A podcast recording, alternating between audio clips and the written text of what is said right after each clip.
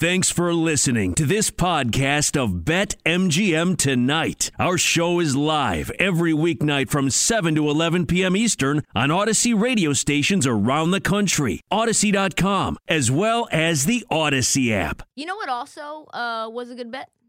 Everybody who decided to take Michigan to cover against Ohio State, because all week long it was like Michigan, Jim Harbaugh's Sucks. Never beaten Ohio State in his life. He's a fraud. This is the only thing that he wants, and it's the only thing that he's never going to do. Things that still hold true. Sting, it's the except thing, for the not beating Ohio State. Except thing. for now that he's now he's done it. He has now become – his goal has now achieved. He's going to be in the pantheon of Michigan head coaches. And by the way, Jim Harbaugh has only taken over losing programs and turned them around.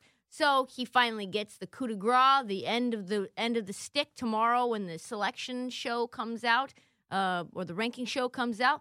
I'm sure Michigan will be right there in the top four, and he's in the mix. He plays Iowa. They play Iowa this weekend, and I tell you what, Iowa's a gross team, very unexpected, but I think that they should roll. This defense looks very good. What did you see this weekend? That was pretty much it. Um, also, I hate overtime rules in college so back- football. I, yeah. I've been saying that for the beginning of time. Alabama, Auburn, that game was unnecessarily dramatic. It was so long for no reason. But actually, the, the new overtime rules were the reason that I covered the second half line. It was, uh, I want to say I had Auburn to cover eleven and a half. And oh boy, oh boy, was that a sweat because of the overtime, uh, and because Alabama pulled a rabbit out of his hat, and because some Auburn receiver went out of bounds. Yeah. What are you doing? Like, why would you do that? You, you could have had that game in hand, and my bet would have been not a sweat. Yeah, it's nothing worse. We always talk about sweating out bets. Like, that's what we're going to be doing all night. Yeah. But it's the best when we don't have to sweat them out. I don't like to sweat out bets. Um, also, Cincinnati might actually make it to the national championship game, I think. They look good last week. They've gotten better pretty much every week this year. Are you trolling? They've gotten pretty pretty much good. So let's say Bama loses to Georgia. Let's just talk about how it could happen. Who was Cincinnati beating?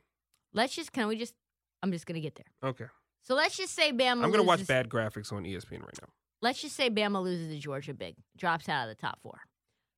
Cincinnati moves to two, so they don't have to play Georgia. Notre Dame moves up to three. Michigan slides into four when they beat Iowa. That makes Georgia versus Michigan in one semifinal and Notre Dame versus Cincinnati the other. And remember, Cincinnati already beat Notre Dame big. They absolutely destroyed them once this year. Are we and sure that Bama's get... going to lose big to Georgia? I think so. I think that's what's going to happen. Mm. I'm not sure, but the way that Bama has looked against a quality opponents like Texas A and M, which looked terrible against O S, uh, L S U, and also against Auburn, a, a rival, yeah, I think so. I think so. So that makes Georgia, Michigan, one semi, Notre Dame, Cincinnati, the other, and then you could see U C in the national title game. That's how that happens, folks. So that's that's some a possibility, a food for thought, as they say, as we're watching some things happen in this uh, Monday Night Football game. Also, another takeaway of mine, Quentin, I'd love to hear yours. Um, Alabama is just not very very good. They're they're lesser as a team than Alabama's teams have been before. Uh, they got very lucky to escape Auburn, and I tell you what, it's night-night sleep mask. If they would have beaten, beaten Auburn, it's just, it's a wrap for you. It doesn't even matter. This game doesn't even matter. We're not even watching. You give Bama an extra thirty seconds. It's all, they're always going to get that done. I will say this. This is exactly where I want Bama. Six and a half point dogs. Like, Vegas is trying to tell you about this game against Georgia. Like, everybody's so confident that Georgia, which is really good, really, really good. Russell Wilson was through a pick. Georgia's a really good football team. But neutral location, neutral site, it's only a six and a half point spread. Moved up a little bit. I bet it moves to seven and a half by the time this thing is over. I actually feel like it opened at something different. It opened different. At six. I jumped on it at six in the morning. Like, I literally watched that those two games. I woke up early, squirrely, seven thirty a.m., jumped on it at six. And it's already moved to six and a half. I bet that thing moves to seven, seven and a half. I'd be very curious to hear Patrick Everson next segment and what he thinks the line is going to move to and where the money is coming in. Uh, what else? What other takeaways? I think I think Georgia is going to be a huge liability, and that's kind of like the side I want to be on. I want to be on Bama. I wish I would have got Bama. Actually, I'll wait to get Bama a seven. I hope it gets to a seven and a half. I pray it gets to seven and a half. That game's going to be an underfest. First and foremost, the total oh, is fifty sure. and a half. I I take the under almost instantly. But I know Bama is not been the greatest football team all year long. But also, Nick Saban made a really excellent point a couple weeks ago. What did he say? That all these teams put in their pants just like we do. Like, you expect us to just blow out every single team in the nation because we have the name Alabama written on our jerseys. Like, this is this is college football. These guys are going to get – Alabama gets the best from everybody every single game. So now, damn, it takes talent to, like, you still have to win games. Like, I can I can understand, like, yeah, they beat Auburn and it was close. They shouldn't have won, all this, that, and the third. But they still had to win that game. That's not an easy game to win. I think they have a little bit more resilience. Also, I think Nick Saban knows that this has to be his best coaching performance against Georgia. Like, it just, it just has to be.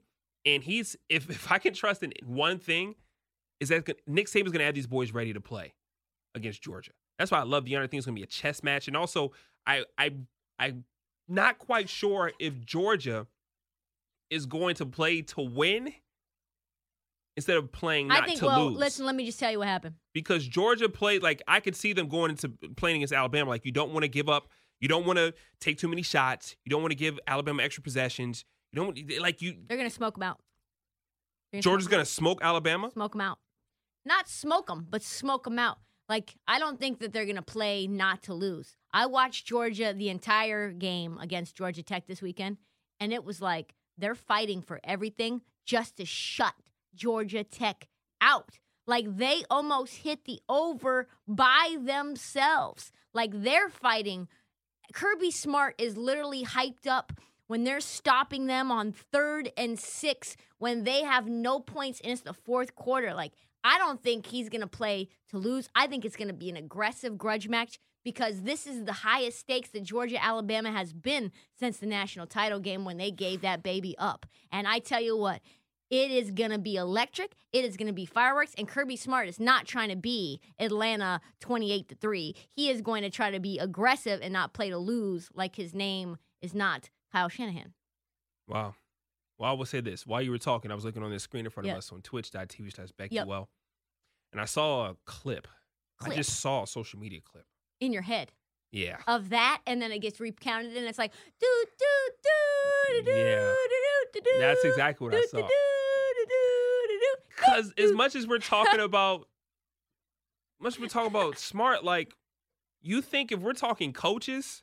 Oh, it, I'm not saying that like Alabama's Saban, an like, inferior coach whatsoever. Like, if if any coach is focused on doing what, like, Saban's going to come out and bring everything that he has. Like, I don't know, man. It gets a little different. Like, Bama sounds good when they're on your schedule all year long, but then you see him on neutral site and you're only a six-and-a-half-point favorite. Bam, hey, That's Georgia has been him. blowing out everybody That's all year long. I love him. Alabama hasn't blown out pretty much anybody. That's why I love him. But the line is only six and a half. What's that tell you? Hmm.